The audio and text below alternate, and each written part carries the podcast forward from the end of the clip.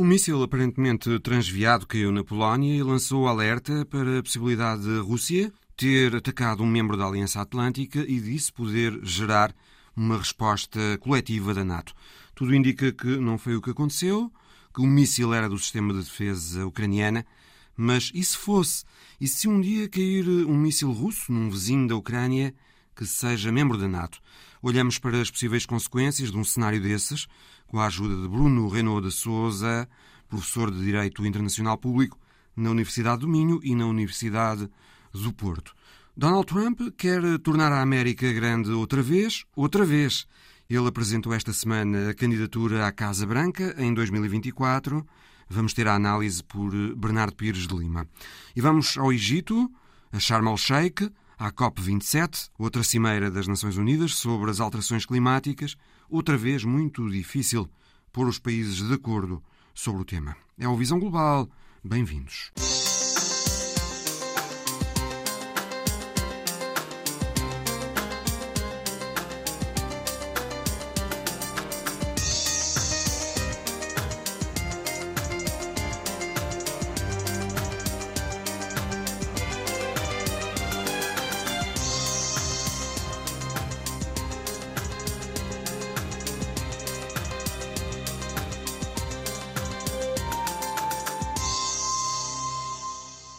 O míssil que caiu na Polónia pôs o mundo esta semana um pouco em alvoroço por causa da possibilidade de ser um míssil disparado pela Federação Russa e isso poder precipitar uma escalada na guerra da Ucrânia com a intervenção direta da Aliança Atlântica. O míssil caiu numa quinta do lado polaco da fronteira e matou 2 aldeãos. O presidente ucraniano, Zelensky, acusou a Rússia, mas Joe Biden considerou logo improvável que tivesse sido um míssil russo e depois o presidente polaco, Andrei Duda, confirmou que as investigações preliminares apontavam para o cenário mais provável de um míssil antiaéreo disparado pela defesa ucraniana para interceptar um míssil russo dos muitos que caíram nessa noite para destruir as infraestruturas de abastecimento de água e energia em várias regiões ucranianas. A tese de disparo acidental prevalece e a Polónia abdicou de ativar para já o artigo 4º para consulta dos restantes membros da NATO com o fim de uma eventual reação da Aliança. Bruno Reynaud de Sousa, professor de Direito Internacional Público na Universidade do Minho e na Faculdade de Letras da Universidade do Porto. Boa tarde. Imaginemos que, em vez de ser um míssil disparado pelas forças ucranianas, era um míssil russo que caía na Polónia.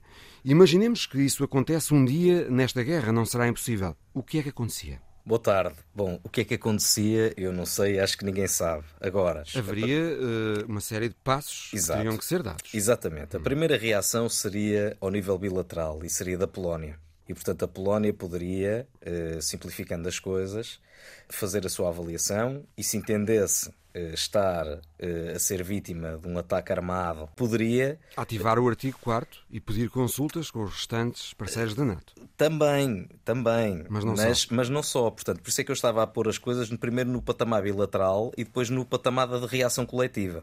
Ou seja, a Polónia poderia sempre reagir se entendesse que estava a ser vítima de um ataque deliberado da Federação da Rússia e, portanto, reagia ao quadro macro do direito internacional e, portanto, invocando o seu direito de legítima defesa e, portanto, aí teríamos que ter, pronto, isto por si próprio está sujeito aqui a algumas nuances, uma zona cinzenta, o que é um ataque armado, o que é que não é, mas tem também a hipótese de recorrer à defesa coletiva e, portanto, beneficiar daquilo que é a garantia de segurança coletiva que a Aliança Atlântica dá aos seus 30 aliados. E, portanto, poderia, desde logo, repara, nestas coisas a prudência é sempre bem avisada, ou seja, tanto poderia reagir imediatamente a quente, como poderia levar o seu tempo a reagir. E o direito internacional não obriga a que a legítima defesa seja exercida no imediato. Também não permite que a legítima defesa seja exercida. Já vamos falar disso, ano depois, mas... Reynaud de Sousa. Mas sim, para ativar o célebre artigo 5º,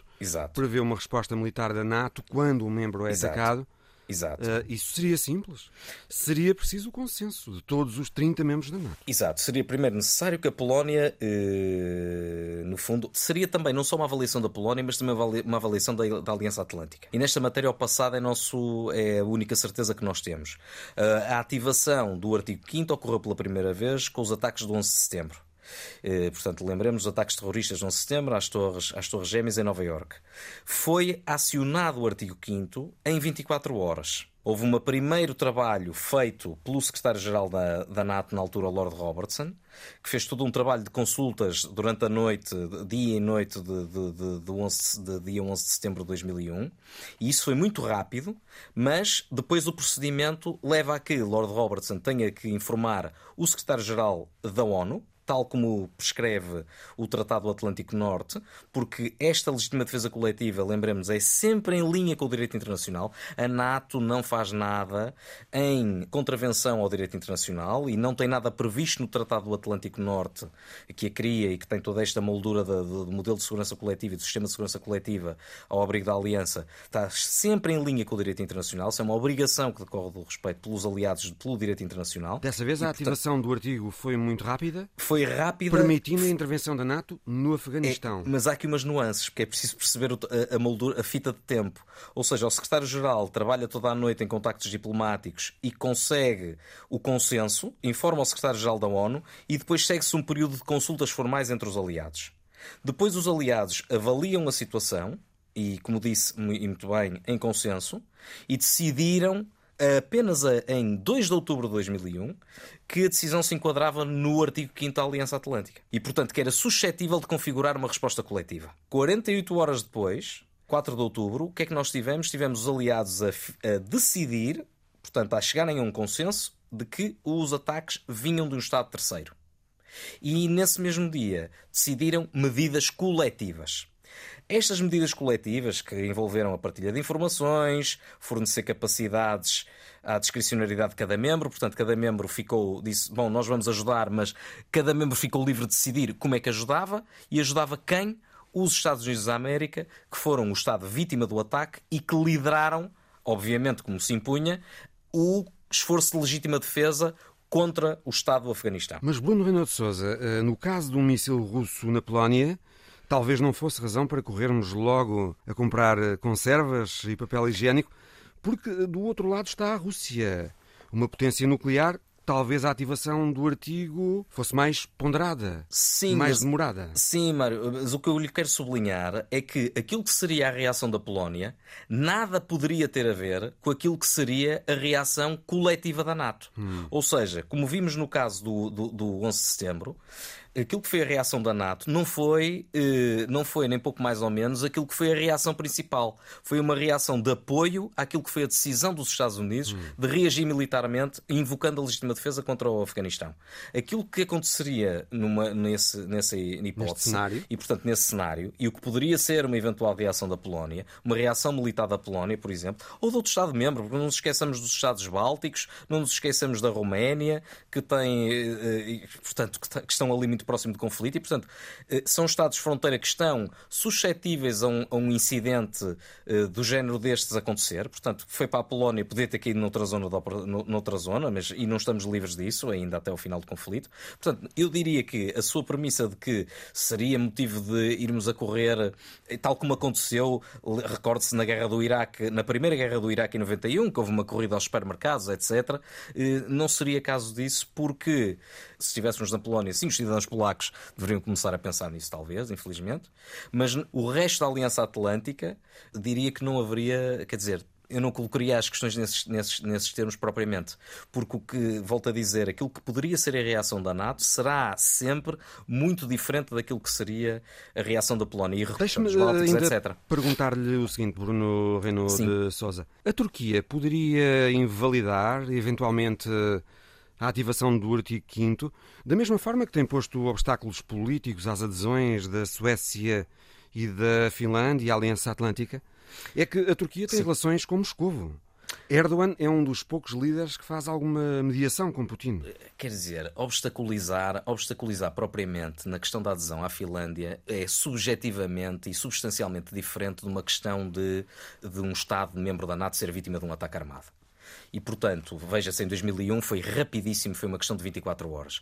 Será substancialmente diferente uma questão que é de geopolítica ou uma questão político-diplomática com aquilo que é a aliança está confrontada com um ataque a um Estado-membro. E eu terei algumas dúvidas que houvesse um claudicar na questão de um hipotético incidente ou de um hipotético ataque, como o Mário Rui formulou, a um Estado-membro. Repare, porquê? Porque a NATO permite esta gradação. Portanto, sim, atua em consenso, mas depois deixa a cada Estado-membro a liberdade de contribuir para o esforço de defesa da aliança e da defesa numa lógica coletiva a cada Estado-membro. E, portanto, esvazia um pouco a questão do sentido de haver, na minha opinião, uma obstaculização frontal a que a aliança reaja na decisão de um procedimento. Se ativar ou não uma resposta militar direta à Rússia, teria sempre de se avaliar também, creio, se a queda do míssil russo na Polónia teria sido deliberada ou um acidente. Exatamente. Isso faria diferença. Faria diferença se é deliberado ou não é. Se é um ataque deliberado, e portanto se é um ataque deliberado é um ataque armado, e depois, mesmo sendo um ataque armado, que consequências do mesmo, que patamar de gravidade é que atinge o direito internacional nesta matéria, para simplificar e não sendo muito vítimas rigoroso. Ou não, nível de destruição, tudo isso. É capacidades utilizadas, meios e consequências, digamos assim, não é? Proporcionalidade. E, portanto, este é aquilo que eu quero sublinhar. Recapitulando, invocar o artigo 5º é uma coisa, permite iniciar um processo de avaliação, é preciso determinar que aquele facto foi efetivamente um ataque armado e depois ser um ataque armado que efetivamente se enquadra nos parâmetros da legítima defesa coletiva, tal como ela é entendida pelos aliados da NATO, à luz do artigo 5º. Há quem pense, Bruno Reynaud de Sousa, que isto é de certa forma uma falsa questão, porque a NATO já está indiretamente a apoiar a Ucrânia. É sim um envolvimento militar direto da aliança nesta guerra faria pouca diferença em relação ao que temos atualmente? Essa é a questão central. Tem havido muita baralhação ou confusão entre aquilo que é o apoio bilateral prestado por Estados, países que são membros da NATO, mas que, ao abrigo da sua soberania e autonomia decisória, enviam capacidades para a Ucrânia, e essas capacidades têm feito a diferença, Estados Unidos da América, França, Alemanha, Polónia, etc. Isso é uma decisão bilateral dos países que não se deve confundir com aquilo que é a missão da NATO e aquilo que a NATO está a fazer. A NATO adotou medidas de reforço da segurança dos aliados e, portanto, aquilo que eu me referi há pouco das medidas de defesa coletiva e, portanto, reforçou a presença com tropas, com equipamento, reforçou a presença de dissuasão. Isso foi no seguimento da Cimeira de Madrid, foram tomadas decisões muitíssimo importantes. Mas a NATO é neutral face a este conflito. A NATO, enquanto organização internacional. E isso deve, sublinho, a uma separação estanque entre aquilo que é feito sob a capa da organização internacional e aquilo que os Estados que são membros da NATO fazem e decidem fazer a título individual. Portanto, ou mesmo coletivo. Um envolvimento militar direto da NATO nesta guerra faria diferença. Naturalmente. Uma coisa seria, como diz, um Estado-membro da NATO ou um grupo de Estados-membros da NATO envolver-se diretamente, penso numa resposta dos Bálticos, da Polónia, apoiada eventualmente pelos Estados Unidos da América, e outra coisa seria aquilo que seria uma resposta coletiva a um ataque a um Estado-membro. E uma coisa não está dependente da outra, porque a NATO já teve no passado intervenções, ou Estados-membros da NATO tiveram intervenções que foram decididas como uma coligação. Eu estou a pensar especificamente numa questão que tem sido ocasionalmente suscitada, a invasão do Iraque em 2003. Quer dizer, uma coisa é a NATO no Afeganistão, outra coisa são Estados-membros da NATO a desenvolverem uma operação no Iraque. E isso foi uma grande divisão nas relações transatlânticas, foi uma grande divisão nas relações internacionais entre aquilo que é o chamado Ocidente e este espaço que une, e levou àquela citação de Rumsfeld da velha Europa e da nova Europa, não é? Portanto, julgo que é importante traçar esta distinção entre aquilo que é feito ao abrigo da NATO e aquilo que é feito e que os Estados decidem fazer individualmente e até coletivamente, mas em arranjos paralelos, como por exemplo o grupo de Rammstein. São coisas diferentes. E é importante sublinhar isso. Para já, o que parece resultar no imediato do míssil que caiu na Polónia é que os países ocidentais irão fornecer novos sistemas de defesa antiaérea à Ucrânia. O secretário-geral da NATO, Jens Stoltenberg, disse a seguir um encontro da organização esta semana que essa é uma prioridade máxima. Sim, faz sentido. É uma reivindicação antiga do presidente Zelensky e do governo ucraniano. É essencial para a sua melhor defesa.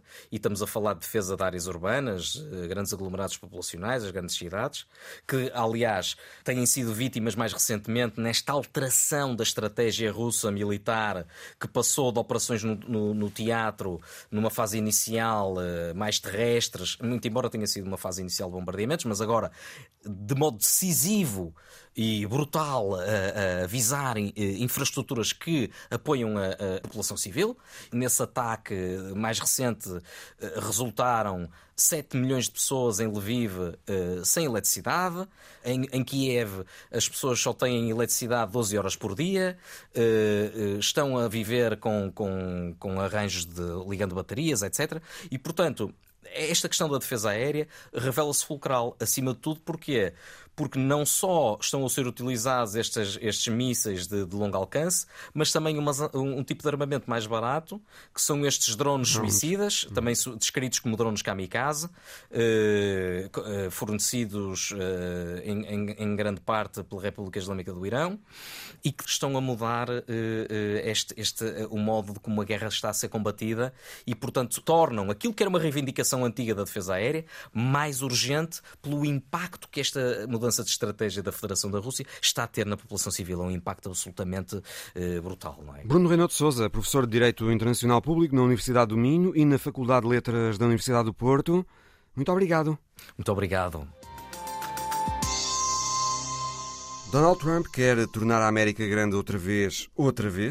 O antigo presidente anunciou esta semana que é novamente candidato à Casa Branca nas eleições de 2024.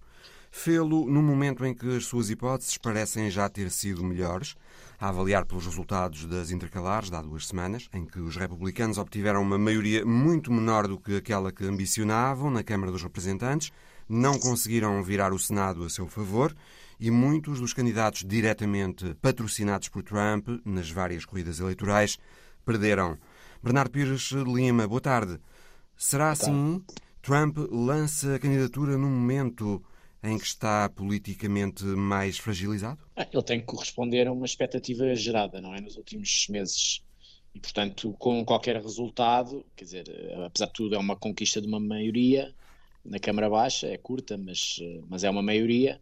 E tem, de facto, uma narrativa com muitos milhões de seguidores, independentemente dela não ter o mesmo sucesso eleitoral de outros ciclos políticos. A figura dele é que pode não ser, é que dê mais condições para assegurar vitórias daqui a 2 anos. Ou seja, talvez haja ali uma massa de eleitores independentes, descontentes com a oferta à esquerda e à direita, e, sobretudo, pessoas que não gostam do Partido Democrata, mas também não gostam do Donald Trump, que não têm onde votar. E é aí que o Partido Republicano, nestas eleições, nestas intercalares, abriu uma competição interna entre várias matizes do trumpismo. Fala-se, sobretudo, de 2 eventuais alternativas a Trump na nomeação para 2024, sobretudo o governador da Flórida, Ron DeSantis, uma estrela em ascensão, mas também o governador da Virgínia, Glenn Youngkin. São ambos políticos, à imagem de Trump, Bernardo. Há aqui várias matizes, não é? Há uma matiz mais abrutalhada, chamemos-lhe assim, da oferta do trumpismo. E depois há outras figuras que têm um corredor próprio. O DeSantis é um deles num estado onde ganhou a reeleição para governador com 20 pontos de diferença, 20 pontos percentuais de diferença em relação aos democratas, quando o Donald Trump venceu em um estado da Flórida, um swing state, um estado volátil, por 3 pontos percentuais em 2020.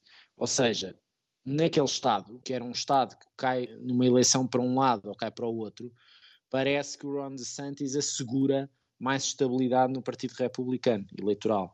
E isso, num estado com aquela importância, pelos votos do Colégio Eleitoral que oferece, projeta-o para uma capacidade competitiva muito maior. Depois ele tem uma juventude diferente da Trump, naturalmente, e tem uma forma de estar que, apesar de ter sido um grande adepto do antigo presidente Trump durante muito tempo, conseguiu fazer um caminho próprio, sobretudo a partir da gestão da Covid. E ele foi sempre um governador que se insurgiu contra os grandes confinamentos, sobretudo num estado que precisa do turismo para a sua economia. Lembro-me que ele manteve os parques temáticos da Flórida sempre abertos, enquanto na Califórnia, por exemplo, os parques fecharam. Exatamente. A popularidade dele no final da Covid, ou seja, depois daqueles ciclos de confinamentos ou desconfinamentos, a popularidade dele estava muito maior do que quando a Covid chegou. Tem uma forma de estar, mesmo do percurso dele, ligada à Marinha, ligada às grandes universidades da Ivy League, que não é exatamente a mesma oferta pouco polida do presidente Trump. Portanto, o Ron DeSantis, por oferecer uma versão que pode ir buscar votos não tanto aos negacionistas das eleições de 2020, ou do clima, ou da ciência, e ele pode alargar essa base a outro tipo de eleitores. Ele agora mesmo na Flórida terá ido buscar eleitorado democrata em condados que habitualmente votam no Partido Democrata, mas que desta vez votaram nele. Pronto, mas isso também, uma coisa é a realidade das percepções políticas na Flórida. Pois é transformar o Ron DeSantis de um governador de um estado para uma figura da política nacional. É evidente que a competição para umas presidenciais não é nos 50 estados e, portanto, não é centrada no território todo. Há estados que são tradicionalmente de um partido ou do outro. Portanto, os candidatos nem fazem campanha propriamente nesses estados. Mas há ali uma dúzia deles onde é preciso avaliar se aquilo que é verdade para o Ron DeSantis na Flórida é verdade para outros estados, nomeadamente da Rust Belt, do Midwest e do Sul, onde há estados que neste ciclo político dos últimos 4, 6 anos têm, sobretudo nas grandes cidades do Sul e subúrbios também dessas grandes cidades, têm feito uma evolução eleitoral para o Partido Democrata. Ou seja, o Partido Democrata está a conseguir algumas cidades interessantes, como é o caso de Atlanta, na Geórgia, para si próprio, em estados que são tradicionalmente mais à direita. Mas antes disso ainda há umas primárias republicanas. A possibilidade, Bernardo, de Donald Trump vir a ter concorrência nas primárias é muito real. Ainda ninguém se apresentou. É muito real, é praticamente um dado adquirido. Quer dizer, já toda a gente percebeu que a colagem ao Donald Trump não tem os benefícios da surpresa de 2016 ou eventualmente daquilo que aconteceu em 2020. Apesar de tudo, o presidente Trump teve mais de 12 milhões de votos entre 2016 e 2020, não é pouca coisa, não chegou, mas apesar de tudo foi um acrescente significativo de votos. Trump, aliás, até já começou a atacar os potenciais adversários. Claro. Disse que se DeSantis se apresentar divulga umas coisas que sabe sobre ele, também já depreciou Youngkin, disse que tem um nome demasiado chinês, creio. Acho que nós vamos atravessar aqui uns meses muito complicados, com duas frentes. Uma frente na Câmara Baixa, fruto desta maioria republicana, em que a tentação para fazer uma investigação ou retomar investigações e abrir a ferida das relações entre um dos filhos do Joe Biden com alguns oligarcas ucranianos vai voltar à linha da frente mediática, do debate. A outra tentação por alguns republicanos é minar, digamos, e incomodar politicamente a administração neste ano e meio, com um processo de impeachment. Por alguma razão. De acordo com eles, há matéria, nomeadamente esta relação do filho com oligarcas ucranianos, para disputar, e cabe à Câmara dos Representantes disputar essa essa investigação para impeachment. É evidente que ela depois não tem respaldo no Senado, pela maioria democrata, mas de qualquer das maneiras é um irritante permanente possível no horizonte. Depois a outra frente tem a ver com o lavar de roupa suja entre os republicanos, ou seja já em ciclo de primárias. E na sequência do que dizes, Bernardo, os republicanos vão ter que tentar sanar essas divisões que existem entre eles o mais depressa que puderem para que o seu candidato, qualquer que ele seja, depende das sondagens, possa ter uma hipótese mais forte de vencer? Depende da leitura das sondagens. Acho que a avaliação dos republicanos vai ser como é que isso, ou esse minar do ambiente político, tem impacto na queda e na forma errática como a administração lidar, nomeadamente com orçamentos, com medidas de apoio à crise e, sobretudo, no combate ao ciclo inflacionista. E a outra tem a ver com o nível de agressividade do seu próprio discurso, ou seja, se no Estado A ou no Estado B é decisivo para as eleições de 2024, se o discurso mais agressivo ou menos agressivo tem tração, se é mobilizador. E depois os candidatos vão afinando este nível de atrito e de agressividade, é isso que vai acontecer. O que nós sabemos é que o Donald Trump não tem grande margem para se apresentar de uma maneira diferente daquela que nós o conhecemos e, portanto, a receita é conhecida. Se se tem capacidade para mobilizar, tem os seus seguidores, os seus milhões de seguidores, mas também é mobilizador da plataforma democrata e isso também é uma das lições a tirar destas últimas eleições. Até às intercalares, parecia que Donald Trump tinha o Partido Republicano na mão, mas depois das intercalares parece ter ficado claro que cada vez mais gente no Partido Republicano quer se afastar de Donald Trump. Basicamente, o que é que divide os republicanos trumpistas e não-trumpistas neste momento? O não-trumpismo não é uma corrente muito significativa no Partido Republicano, nem tem rostos com grande impacto público. Talvez a Liz Cheney tenha sido a única que foi até às últimas consequências nessa matéria. Mas, por outro lado, ela também tem uma base redutora por causa disso. O que há é aqui uma grande cultura tática. Quer dizer, o Donald Trump foi simultaneamente instrumental para chegar ao poder por parte do partido que, no início das primárias de 2016, quase nenhum dos candidatos que concorria com o Donald Trump lhe dava grande crédito ou apostava que ele iria ganhar as primárias e depois as presenciais. Então ele era um outsider e usou o partido como uma espécie de barriga de aluguer para chegar ao poder. E o partido, a partir daí, tirou uma ilação. Este candidato é um candidato vencedor. Portanto, nós vamos abdicar de um conjunto de princípios para entrar na narrativa que nos garante poder e garante eleição dos nossos cargos. Essa figura foi uma figura que, para um determinado contexto, resultava em vitórias. Quando isso deixa de acontecer tão expressamente, embora ele tenha ainda uma grande tração em muitos milhões de eleitores, e portanto não desvalorizemos isso, muitos destes candidatos, ou possíveis candidatos, para o próximo ciclo eleitoral vão fazer o mesmo tipo de raciocínio.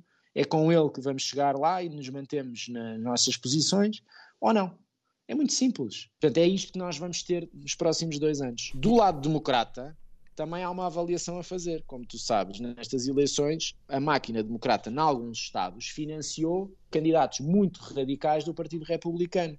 Isso é sintomático de que percebe que mobilização da plataforma democrata, que é muito mais heterogénea sociologicamente do que a republicana, tira partido do radicalismo do debate à direita. E, portanto, alguém que tente ir ao centro político e aos independentes tem necessariamente que moderar a sua proposta do lado republicano. As perspectivas democratas para 2024, Joe Biden tem uma popularidade algo frágil nesta altura. Agora, sem a maioria na Câmara dos Representantes, vai ficar mais limitado na sua ação nos próximos 2 anos. Mas apesar da inflação e de uma relativa impopularidade de Joe Biden, os democratas não tiveram grandes perdas nas intercalares. Estão, obviamente, em posição de poder discutir as presidenciais, mas com quem?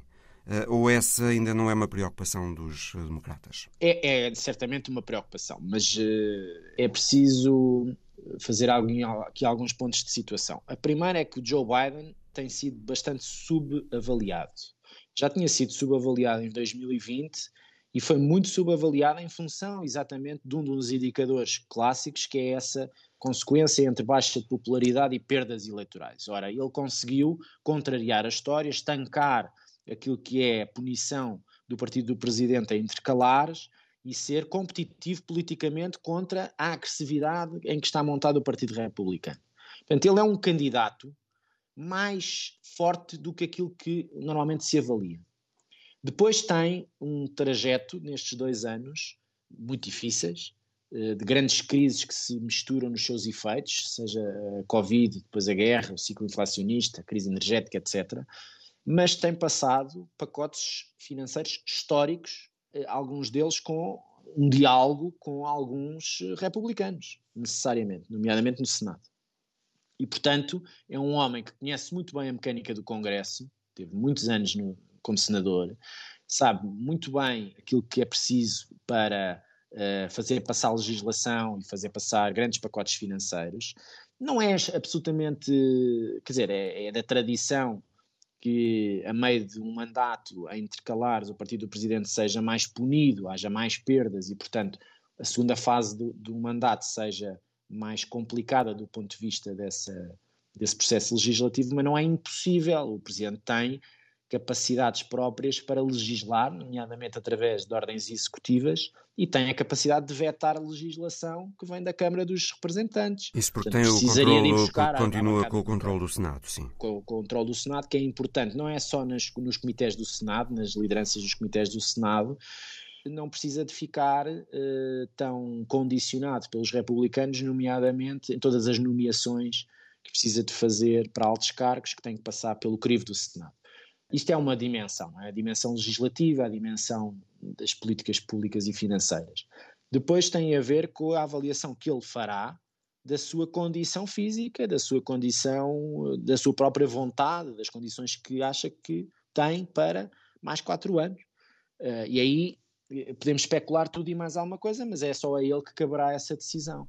O que me parece aqui mais interessante é perceber se essa for a decisão, e eu acho que ela não se encaminha para aí, porque, como eu disse, ele é mais competitivo do que as pessoas o veem e tem tido mais resultados do que aquilo que aparenta a baixa popularidade, ou pelo menos a popularidade estável ali entre os 42% e 45%, mas o Partido Democrata não tem propriamente uma grande oferta de grandes figuras, neste momento, capazes de se projetarem num horizonte de ano e meio, menos do que isso até, para figuras nacionais competitivas com aquilo que o Partido Republicano já oferece. Isso pode condicionar também o processo de decisão do Joe Biden para a recandidatura, ou seja, ele não deixar que o partido fique à mercê de um certo vazio de figuras e vai em frente também por essa razão.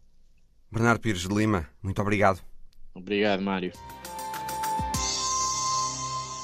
Mais uma vez, muito difícil pôr os países reunidos numa cimeira das Nações Unidas sobre alterações climáticas de acordo relativamente à forma de combater o aquecimento global e de ajudar os países pobres a adaptarem-se e compensá-los pelos danos que lhes foram causados pelas alterações climáticas provocadas, sobretudo, pelas décadas passadas de desenvolvimento dos países mais ricos. Agora, em Sharm el-Sheikh, no Egito, a cimeira teve de ser prolongada para além da data limite por causa desses desacordos. Nesta COP27, uma das principais divergências teve a ver com a criação do fundo para compensar os países pobres pelas perdas e danos que sofreram por causa das alterações climáticas. A enviada da Antena 1 a esta cimeira, Cláudia Godinho, conversou em Sharm el-Sheikh com Francisco Ferreira, da Associação Ambientalista Zero, sobre esta questão em concreto do fundo. Então aqui em questão a relação do fundo, das perdas e dos danos, porque é que houve aqui tantas dificuldades em relação aos países ricos aprovarem a criação deste fundo? As perdas e danos correspondem às catástrofes climáticas que são agravadas pelo aquecimento global. Sempre tivemos secas, ondas de calor, cheias, furacões, mas o problema é que a intensidade e a frequência e os danos causados por estes eventos estão a ser cada vez maiores porque estamos com o clima em mudança.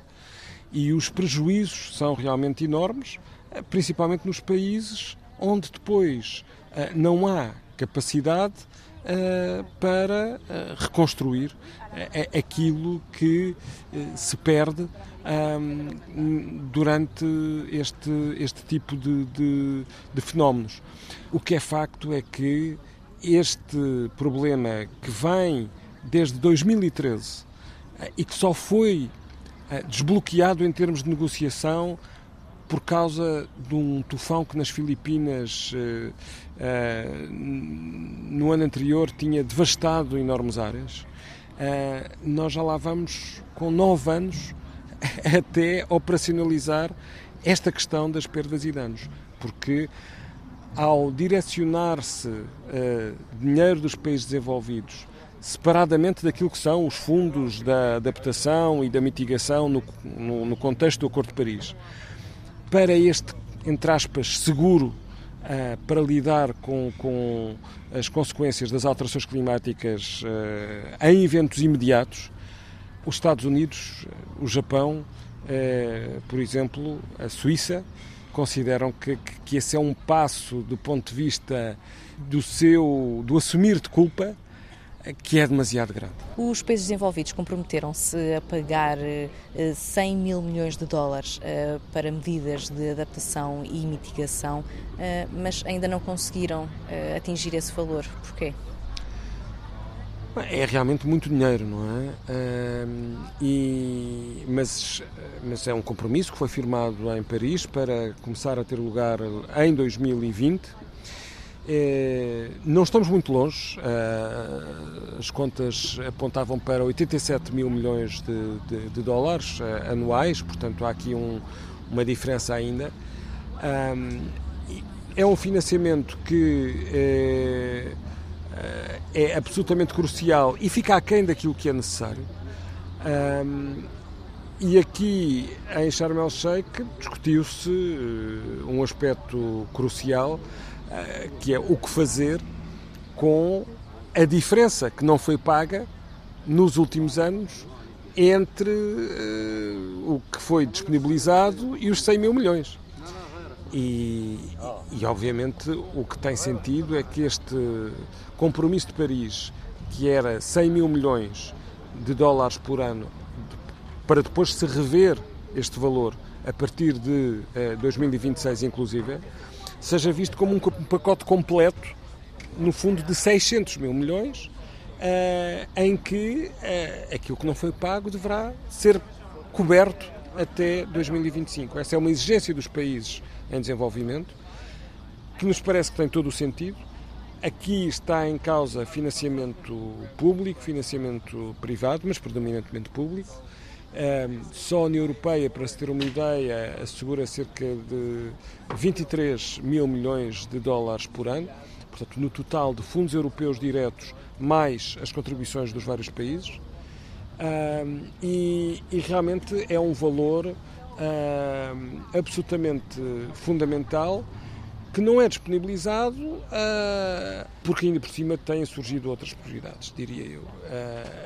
As crises económicas que agora temos vêm dificultar, obviamente, no contexto da invasão da Ucrânia pela Rússia, problemas também dos grandes países doadores, tudo isso tem atrasado que nós chegarmos ao valor.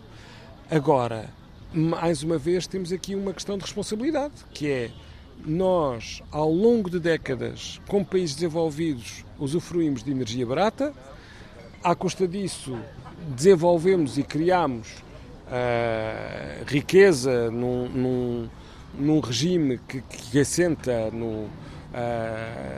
em enormes consumos, e agora temos que pagar os prejuízos que causamos à custa das consequências do aquecimento global e das alterações climáticas. Portanto, eu até diria que é uma conta muito barata para aquilo que a população dos países desenvolvidos tem gozado em termos de todo o funcionamento da sua economia,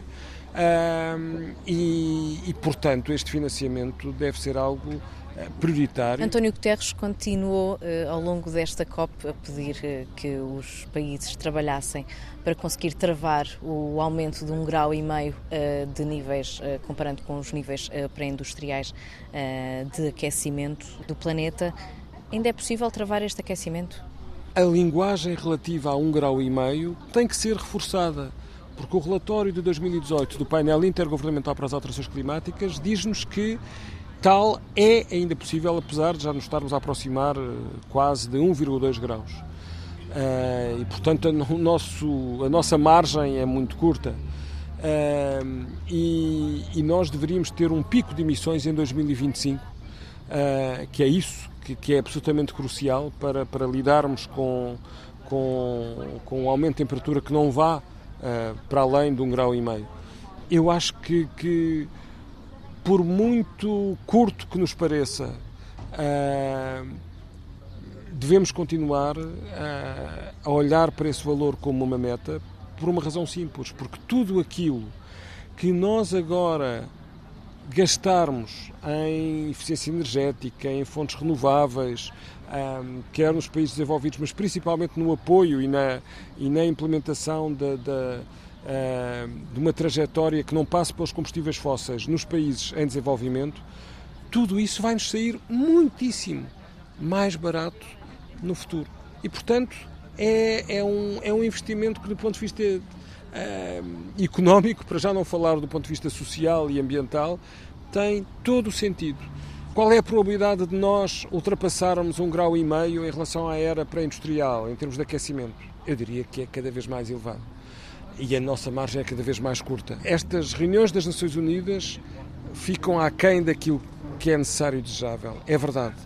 Mas também nos permitiram já corrigir, em grande parte, uma trajetória infernal em que estávamos há 7 anos atrás. E, portanto, eu continuo com uma réstia de otimismo em relação a conseguirmos evitar resvalar significativamente em relação ao aumento de 1,5 graus. Outra questão que voltou a dividir os países, tal como já tinha acontecido ano passado em Glasgow, foi que linguagem utilizar na declaração final da Cimeira relativamente aos combustíveis fósseis, reduzi-los ou eliminá-los, e individualizá-los ou tratá-los como um todo pela designação genérica de combustíveis fósseis. As impressões de Francisco Ferreira. Há aqui 2 aspectos que obviamente falham e que são quase tão importantes como esta discussão entre a redução e o fim do uso dos combustíveis fósseis, em particular do carvão, que é o quando.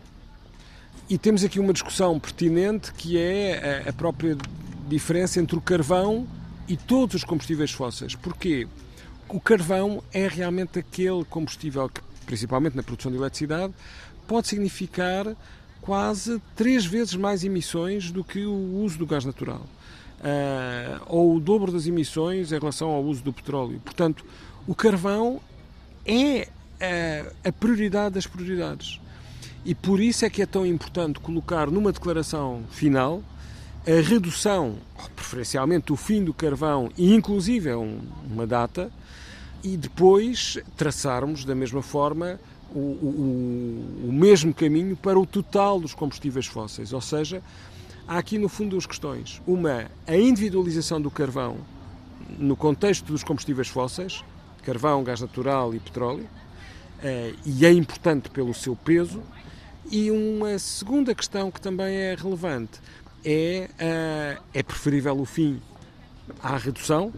A grande questão aqui é nós não termos em muitos destes textos uma data final, pode ser daqui a 100 anos, a 150 anos, mas termos o princípio já era muito importante do ponto de vista político, porque em Glasgow a Índia e a China não concordaram com as palavras relativas ao carvão e aos combustíveis fósseis em geral. E aquilo que ficou patente foi terminarmos com o subsídio aos combustíveis fósseis. Aliás, melhor ainda, o subsídio àquilo que era o uso do carvão, quando de forma ineficiente, bem como em relação aos combustíveis fósseis nesta linha de raciocínio. Francisco Ferreira, da Associação Ambientalista Zero. Mais uma COP, mais uma vez os países a terem de negociar muito para conseguirem uma declaração final. Hoje a história da semana de Alice Vilaça chega-nos do Irão. O Beijo de Shiraz.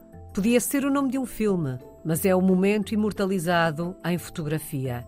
Um momento que é já considerado um símbolo da revolução no Irão. Um casal jovem foi fotografado na passada terça-feira de mãos dadas, no meio da rua, em público. A jovem está de cabelos à mostra, sem hijab, o véu, e a dar um beijo na boca, algo proibido no país. A imagem foi captada no meio do trânsito de Shiraz, enquanto decorria mais uma manifestação. A imagem tornou-se viral, está a emocionar internautas e a despertar reações um pouco por todo o mundo. Nas redes sociais, a fotografia de autor desconhecido foi intitulada de O Beijo de Shiraz. E a imagem é agora associada ao desejo de liberdade dos jovens iranianos. O Irão está sob manifestações há mais de 3 anos. Na terça-feira, milhares de pessoas saíram à rua para assinalar o aniversário do protesto de novembro de 2019. Na altura, mais de 300 manifestantes, segundo a Amnistia Internacional, morreram durante a repressão de uma onda de contestação no Irão, motivada pelo aumento do preço dos combustíveis. Uma tragédia apelidada pelos iranianos de Novembro Sangrento. Durante as manifestações da passada terça-feira, morreram mais de 12 pessoas. Nos últimos meses, os protestos intensificaram-se no país com a morte da jovem Mahsa Amini, uma mulher de 22 anos que foi detida em Teherão por não estar a usar corretamente o hijab. De acordo com os ativistas, Mahsa ficou em coma e acabou por morrer depois de ser agredida pelas autoridades no momento da detenção. No Irão, os jovens lutam contra o governo de Teherão, pela liberdade e pelos direitos. Desde domingo, a justiça iraniana já condenou à morte 5 pessoas relacionadas com os tumultos. As autoridades qualificam os protestos que abalam o país como tumultos, acusando os inimigos do Irão de procurar destabilizar a República Islâmica. O Visão Global volta para a semana. Até lá!